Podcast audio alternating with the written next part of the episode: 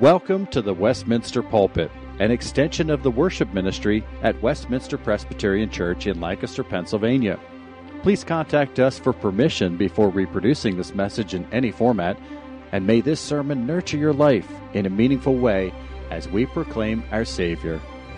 We now join our senior pastor, Dr. Chris Walker. Return to God's Word this morning. We are looking again at First Thessalonians, and we arrive uh, at the second half of chapter five. The last um, the last two weeks that we've been together, we've been looking at the issue of Christ's return. Paul was answering a couple of questions. First, about what's the fate or the future of believers who die before Christ's return. And in the first week, and then last week, uh, where Paul talked about how uh, the proper way for us to prepare for Christ's return is not by trying to figure out the date or the time when he's going to return, but, but rather to live a life that is watchful, that is sober minded, that is armed with faith, love, and hope and that's confident in salvation thanks to God's sovereign intent and for Christ's blood on our behalf. So that's where we've been. Today we are entering the last section of this letter. It's a long list of brief instructions that Paul gives to the Thessalonians as he closes out this letter. And I think, as a brief note, um, as a brief note uh, before we begin, I think today's text reminds us of the blessing of preaching straight through a book of Scripture. These words this morning are, are so timely for us, but we're not hearing it because I've chosen it as if I have something or an agenda to say to you, but because in God's providence we've come to this text this morning. And I think these verses will speak to us individually as well as a church. Uh, so would you follow with me as we read 1 Thessalonians 5, verses 12 through 18? We ask you, brothers, to respect those who labor among you and are over you in the Lord and admonish you, and to esteem them very highly in love because of their work. Be at peace among yourselves. And we urge you, brothers, admonish the idle, encourage the faint hearted, help the weak, be patient with them all. See that no one repays anyone evil for evil but always seek to do good to one another and to everyone. Rejoice always. Pray without ceasing. Give thanks in all circumstances, for this is the will of God in Christ Jesus for you. Father, how I thank you for your word. How I thank you for these words that you've given us. How I thank you for setting them before our hearts this morning. May we be encouraged.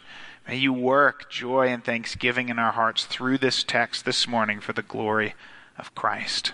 We pray this in his name. Amen. So I was reflecting back on the year 2002. I was a freshman in college. I was trying to make the decision of what I should major in in college obviously trying to choose a major that would set myself up for future success. And so I made the obvious choice to major in classical studies with an emphasis on Latin. My dorm room proudly uh, hung a poster that showed uh, a man with a cardboard sign which read, We'll translate your Latin for food. And that was given to me by a professor who uh, reminded me of the job possibilities of a Latin major. I may not be translating a whole lot of Latin these days, but my background did spark my interest when a couple of weeks ago, some of you may have seen this as well, uh, it was noted that archaeologists in Italy discovered a previously unknown and almost perfectly preserved mosaic. That was the large section of a floor of a villa found it under a vineyard near Verona in northern Italy. It's a stunning piece of artwork. Some of you may know about mosaics as well. You know that uh, a mosaic is made up of tiny little stones or gems that are placed together to form a larger picture or pattern. So that when put together, even though each individual stone is beautiful in itself, it creates a picture of even greater beauty. And I think a mosaic is a perfect analogy for our text this morning. Because in this text, Paul is giving us a portrait of a godly church. And as a part of this picture or this portrait of a godly church, he, he, he lists in these seven verses at least 12 different individual characteristics that would be true of a church. And in some sense, every one of these characteristics could, could take a sermon in themselves. But rather, I, what I hope we can do is look briefly at each of them and then see the picture of the church of which all of these things might be true, because each of them brings uh, a portrait of a godly church. As we work through this portrait, I, I, think you'll see that as Paul describes the church, he does so in three categories. He first describes a godly church's response to its leaders, then he describes a godly church's ministry to one another, and he ends by describing a godly church's attitude in life. So let's look at each of those briefly, and we'll start by looking at a godly church's response to its leaders in verses 12 and 13. And what I hope you notice right away in these verses is that there's one word that really grounds so much of Paul's comments in this whole section. It grounds his whole theology of the church, if you will. Because in these first couple of verses, twice, Paul addresses his comments to the Thessalonians as brothers. This is the universal gender, brothers and sisters. And these verses, Paul is rooting all of his comments in this truth that in Christ we are united as brothers and sisters. We have mutual fellowship in the gospel family because we are united together in Christ. And all the individual comments that are going to follow flow from that central truth. So, Paul begins by describing the elders in the church and the nature of their calling. You see this in verses 12 and 13. Church leaders or, or elders are given their task. They are to labor among you, they are over you in the Lord, and they are to admonish you, Paul says to the Thessalonians. You know, this description, I think, perfectly balances both the authority of church leaders, but also the servanthood that is to characterize their task. And you see this because, on the one hand, church leaders are to follow Christ in serving one another by sacrificial labor for the good of the congregation. You see this when Paul says that those, uh, the church leaders are those who labor among you. And the word for labor there isn't just a word for work it's, it's a word that describes pouring forth effort that leads to exhaustion, to put forth toil that leads to weariness. There's a, there's a service. And you think of Christ, right? How often from morning till night Christ served those who are around them. And that's the picture that we have here of church leaders laboring among their congregation sacrificially and for their good. But elders are also given spiritual authority in the church. And I think um, sometimes we, we live in, in a day and an age where American individualism can lead us to just level spiritually, spiritual authority completely. So that if I or my interpretation of Scripture disagrees with a decision from the elders, I'm free to ignore them or maybe just feel inappropriately attacked by them or just leave. Unfortunately, we see that in the world around us. And yet, God knew that our hearts are often deceitful. God knew that we can easily justify our sin and that our logic is at times misguided or waylaid by prior commitments. And so, thankfully, God invested in church leaders spiritual authority. Paul says they are over us in the Lord. And he goes a step further and says that God has given our elders the task, He has called them to the duty of admonishing us when we need it. Then Paul, having described the nature of the task of the leaders, then calls on the congregation. He calls on the congregation to respond to these spiritual leaders that God has placed over them by respecting them, by esteeming them very highly in love because of their work. And I think Paul's words here call us as God's people to respect church leaders in our attitude to them, as well as to respond to them with affection and gratitude and love, thanks for their labor on our behalf as God's people. And then describing the congregation's response directly to leaders, Paul adds a further response. And you see this at the end of verse 13. Paul adds this note for the whole church body when he says, Be at peace among yourselves. This is to describe the relationship between leaders or elders and the congregation, as well as the congregation to one another. And Paul knew, of course, Paul knew that the church would be filled with disagreements. He knew that this would be the case, and so he sounds this note of pursuing peace again and again in his letters. Maybe you think of Romans chapter 14 after saying that differences will exist in the church over how to apply biblical truth, Paul says, Do not judge one another, but instead let us pursue what makes for peace and for mutual upbuilding. Paul describes in Ephesians 4 the reason for this. He says, There is one body, one spirit one hope, one Lord, one faith, one baptism, one God and Father of us all. So let us bear with one another in love, eager to maintain the unity of the Spirit and the bond of peace.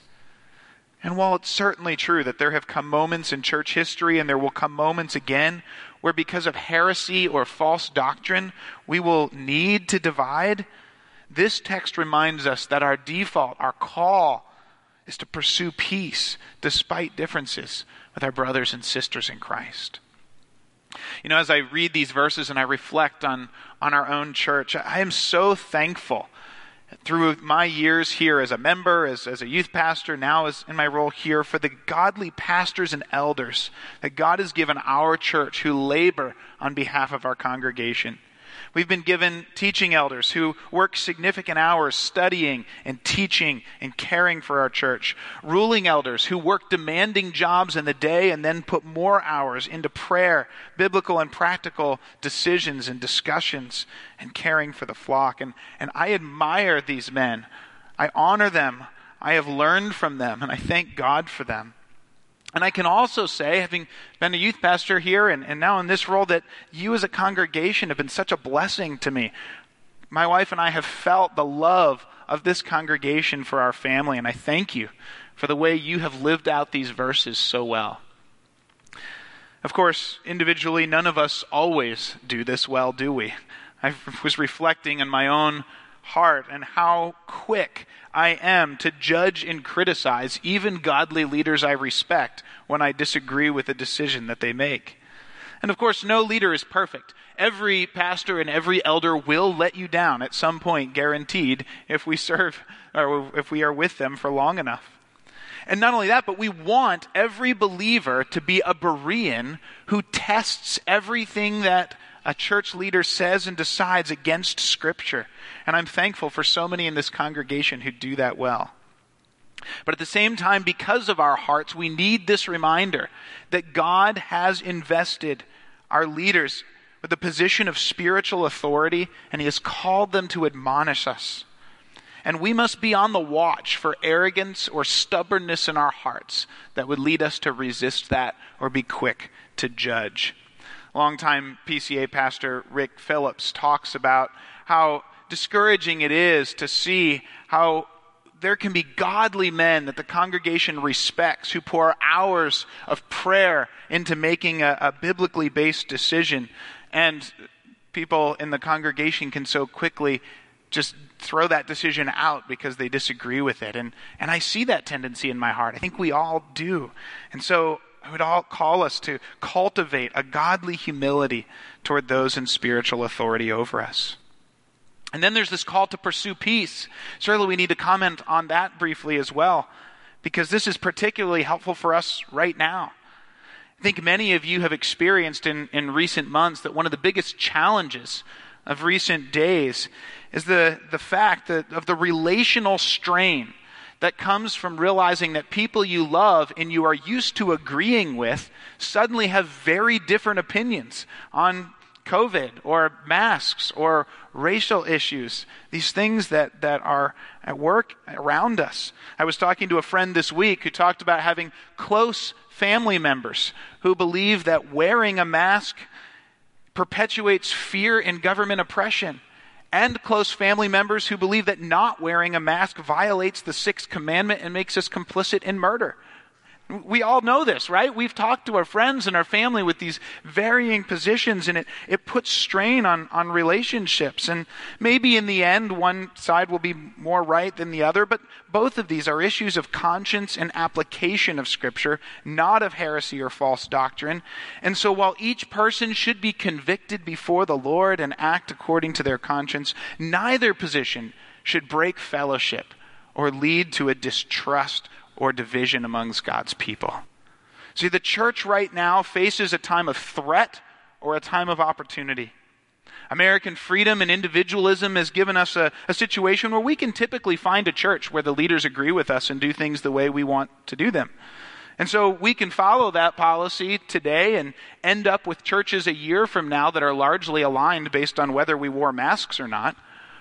Or we have an opportunity right now to give the watching world a definitive and tangible picture of our unity in Christ, because of which we actively seek for relationship, peace, and mutual affection with believers who may disagree with us on small things now, because our worship together as the body of Christ is of primary importance. So may we seek peace together. Well, having discussed the church's response to its leaders, Paul moves on in verses 14 to 15 to discuss the church's ministry to one another. I look, urge you to look at those verses. And Paul begins, probably, again, his most significant comment is one we might skip right over because it's those first few words in verse 14. We urge you, brothers. When Paul talks about ministering to the congregation, he doesn't start by saying, well, here's how your pastors should minister to you. In a day when no matter what the problem, there's a professional for that. I was noticing in a Psychology Today article this week that you can, even in some areas, hire professional mourners to help you mourn at your funeral. There's a professional for everything. But that's not the model for the church. The model for the church is not go to the professional for everything you need. The model for the church is that God calls his people to daily minister to one another. The, deci- the description of how we love one another and minister to one another is addressed to the brothers, that our whole congregation would love one another. And it's so encouraging, isn't it, to meet a fellow brother or sister in Christ who, not because of any leadership role in they have the church, but just because they are a brother or sister in Christ, pursue friendship with you and seek to minister to you, to seek to build you up in Christ. And that's Paul's pattern here for the church. Each one of us ministering to one another because of our unity in Christ. Specifically, you see that Paul calls believers to admonish the idle, to encourage the faint hearted, to help the weak, and to repay no one evil for evil, but to seek to do good to one another. And when Paul talks about the idle here, if we look at each of these just briefly, the word used that's translated idle actually means someone who is unruly or a soldier who's out of step with the way he ought to be living. A lot of translations use the word idle because Paul specifically refers to the idle as unruly using this word in Second Thessalonians, but, but really the word is a bit broader than that. And Paul, I think, is talking about those who disrupt the peace or purity of the church by unruliness. Paul calls believers to admonish them. And this, of course, is not a free invitation to criticize anyone you think might not be doing the right thing, but it's to personally and humbly warn a fellow believer who is clearly walking in sin or idleness or disruption. How about the faint hearted? The faint hearted is the person who is easily discouraged or anxious because of the weight of burdens in their lives. And Paul says we're to encourage or to strengthen by upbuilding or strengthen by giving support. This image, I think, immediately brings to mind when Saul's son Jonathan strengthened David's heart. You remember when David was being pursued by Saul, Saul was trying to kill him, and David was discouraged and in hiding. And it says that Jonathan went out and encouraged and strengthened his heart in the Lord. Often, this kind of encouragement will mean drawing near to someone to listen and share their burdens, to pray for them, to, to offer counsel and encouragement, to remind them of the truths and the promises of God's word in the face of discouragement. But distinct from the faint hearted are the weak. And the weak could mean either spiritually weak, or those who struggle to resist sin and need help and accountability, or it could mean the physically weak, or the powerless, or those in need. I don't, I don't see any textual re- reason to decide on one or the other. I think both apply here. And to the one, we are called to help those who are struggling with sin by holding them accountable and encouraging them in righteousness. And we're to help those who are weak and in need physically.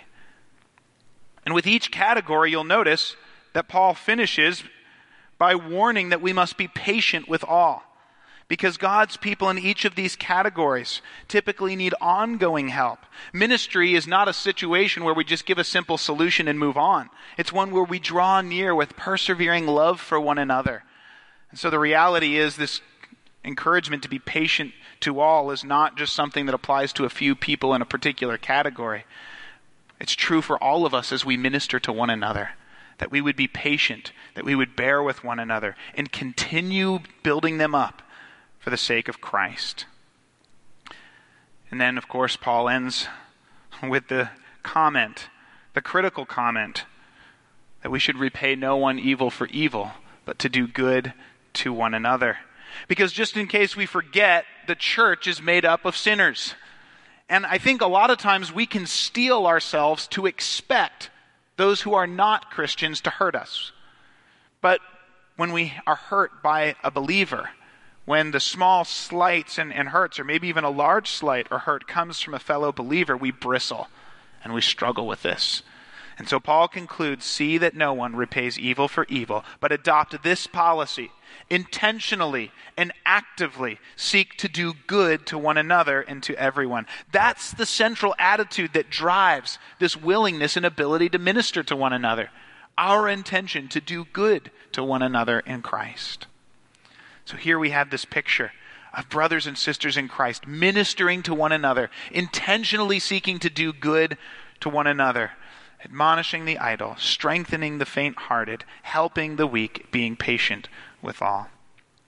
Finally, then, Paul moves on to describes the church's attitude in life in verses 16 to 18. Look at these final verses with me, if you would.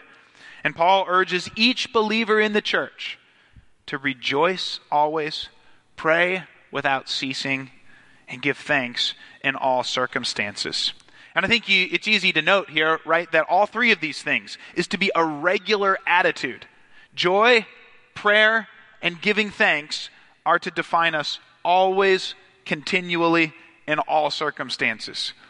these are commands for all of life. And it's, it's not surprising then that believers are called to these attitudes all throughout Scripture. We see this continually. Philippians 4 4. Rejoice in the Lord always. Again, I say, rejoice. Luke 18 1 as Jesus begins one of his parables, says that Jesus told them a parable to the effect that they always ought to pray and not lose heart. Colossians 3 15 to 17. In three verses, Paul calls on the Colossians three times to be thankful, concluding, Whatever you do, in word or deed, do everything in the name of the Lord Jesus, giving thanks to God the Father through him. Joy, prayer, thanks, all throughout Scripture, attitudes to define us. But I think if we're honest, we would all recognize the beauty of a life that is continually marked by joy, prayer, and thanksgiving, but we all struggle to know how exactly we could do that. And we start uh, by wondering how can I continually be in prayer given everything else I do in life? I mean, Despite stories of people like President James Garfield, you may be aware of the fact that he was ambidextrous and could write two letters in two different languages at the same time. Now that's outrageous. But despite that, I don't even think that I can pray and prepare a sermon in the same time, or pray and talk with my wife at the same time. How is that possible? And, and when it comes to joy, I, I often struggle to feel joyful in the midst of sorrow. These, these are good goals, but it just seems like we fall flat trying to, to live them out. So, how do these things apply? Well, maybe a few comments to help us. Begin with prayer, to pray continually. To pray continually does not mean to be actively invested in the activity of prayer at every minute, but rather to live all of life, all areas of life before the presence of God and in conversation with Him. Paul Miller is the author of A Praying Life, and he talks about the habit of breath prayers, which are just one line prayers that he will pray throughout the day and whatever's going on around him. Lord, help me. Lord, give me mercy. Lord, this is hard. Be with me. So that he is not necessarily praying it every second, but all that happens throughout the day is met in conversation with God before his presence. I think perhaps another way to say it would be to pray continually is to commit that no area of life would be lived without prayer. How about rejoicing and giving thanks for all things? Well, this does not mean that we just don't have sufficient faith if we're not always happy and cheerful. Jesus and Paul themselves showed times of grief and suffering and conflict. And so instead, we should take these verses to mean that any grief or difficulty is always undergirded by and overshadowed by the promises of God and the hope that is guaranteed for us in Christ. The promises of God and the hope in Christ would shatter the ultimate power of grief and loss, making them impermanent in the face of ultimate joy and victory in Christ. We also have to remember that we don't achieve joy and thanksgiving by trying to focus on being happy and thankful. That is like the person who's constantly asking if they're having fun at the party yet. That doesn't work. Rather, we are called to focus on Christ and what he has done for us, to believe that he is trustworthy in all circumstances. It's that decision to focus on Christ and trust him that yields joy and thanks. After all, consider some of the promises God has made to us. Romans 8:32 If God did not spare his own son but gave him up for us all, how will he not also with him graciously give us all things? If God sacrificed his son for us, that is a guarantee that he is at work for our good. Romans 5 1 Since we have been justified by faith, we have peace with God through our Lord Jesus Christ. We've been accepted into God's presence and guaranteed his love and fellowship as the, with, the, with the God of all creation, with the glorious one. We have given and given that in Christ. Or how about 2 Corinthians 1:20 all the promises of God find their yes in Christ. God's promises of his presence, his return to bring us with him, to set all things right and restore peace according to his will. These are true for us and guaranteed for us in Christ. Or how about where Paul says, these light and momentary afflictions are working for us an eternal weight of glory. It's the decision to trust and focus on these promises in Christ that is our doorway to joy and thanksgiving in all circumstances. Many of you I know know of Joni Eareckson Tada, who was paralyzed as a teenager in a swimming accident. And Joni talks about a decisive moment in her life that led her to joy. Prior to her swimming accident, Joni loved horseback riding, and she had her own horse. And after her accident, she held on to that horse. And she held on to the horse as a, as a way to focus on, in some ways, her grief and her loss. She could not give up that horse, which was the symbol of what she had lost. But finally, with the urging of her friend and her mentor, she made the decision to sell the horse and instead embrace her wheelchair as the gift that God had given her to fulfill his will and promises for her. What a decision. Sell your horse and embrace your wheelchair as the gift God has given her. And, and, she says that decision opened the door to joy and thanksgiving for how God was at work in her and to the ministry that she would have for decades. Of course, um, I would have to also admit to you that on Wednesday of this week, I was studying these verses and I was preparing some of these thoughts, and I thought, this is so encouraging. What great truths to preach 30 minutes later, I was driving home, just burdened by all of the turmoil around us. And I'm pretty sure joy and thanksgiving was the furthest thing from my heart. But as I was driving home, God brought to mind these things. And the Spirit convicted me do I think these are good preaching points, or do I believe that they are true? And in that moment, the Lord so graciously gave me joy and thanks as I meditated on these as truths for my heart, secured for me by Christ. Things that enabled me to recognize these circumstances as precisely what He's using now to refine all of us and turn our gaze on Him and remind us that our true hope and true identity is in Him. And so I pray that God would make these truths our door to joy and thanksgiving this morning. Well, as we end, I wonder if we could step back from the individual gems, right? This is a mosaic. We've talked about all these individual stones that are part of this pattern. But could we consider the mosaic as a whole? Could we consider this passage in the picture it gives us of a godly community? Do you see how they all work together? All of these stones work together to give us this picture because it's hearts filled with joy and thanksgiving, focused on Christ in prayer, that are also typically the humble hearts that enable us to love one another and to be patient with one another, to encourage one another, to help one another, to labor on one another's behalf, to submit to one another.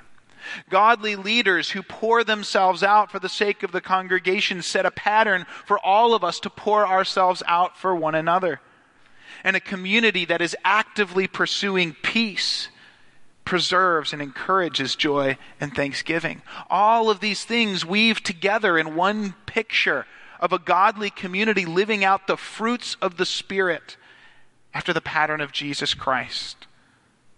And so I would encourage each of us this morning that perhaps individually we might choose one or two of these precious gems to meditate on for our lives this week but also that we would hold up this portrait as a whole, as the goal for our lives, but also for our congregation as a church. And of course, we know all of this is only possible by the power of the Holy Spirit. No one of us is going to get up in our own strength and do this. But as we as a church grow in the fruits of the Spirit, as we more and more taste the joy of Christ together, as we grow into maturity in Christ together, as we give testimony to the world of the power of God's Spirit together, as we anticipate the future we have in heaven as we worship in perfection together. This is where we will grow as a congregation that glorifies Him. And so may this portrait more and more define us individually and as a church. Thanks be to God. Father, I thank you for these words that you've given us. I thank you for this passage that you have brought to our hearts this morning. I pray pray that you would work these things by your spirit. We need your Holy Spirit at work in us, Father. Would you work this in us individually and as a church for the glory of your name? We pray this through Christ. Amen.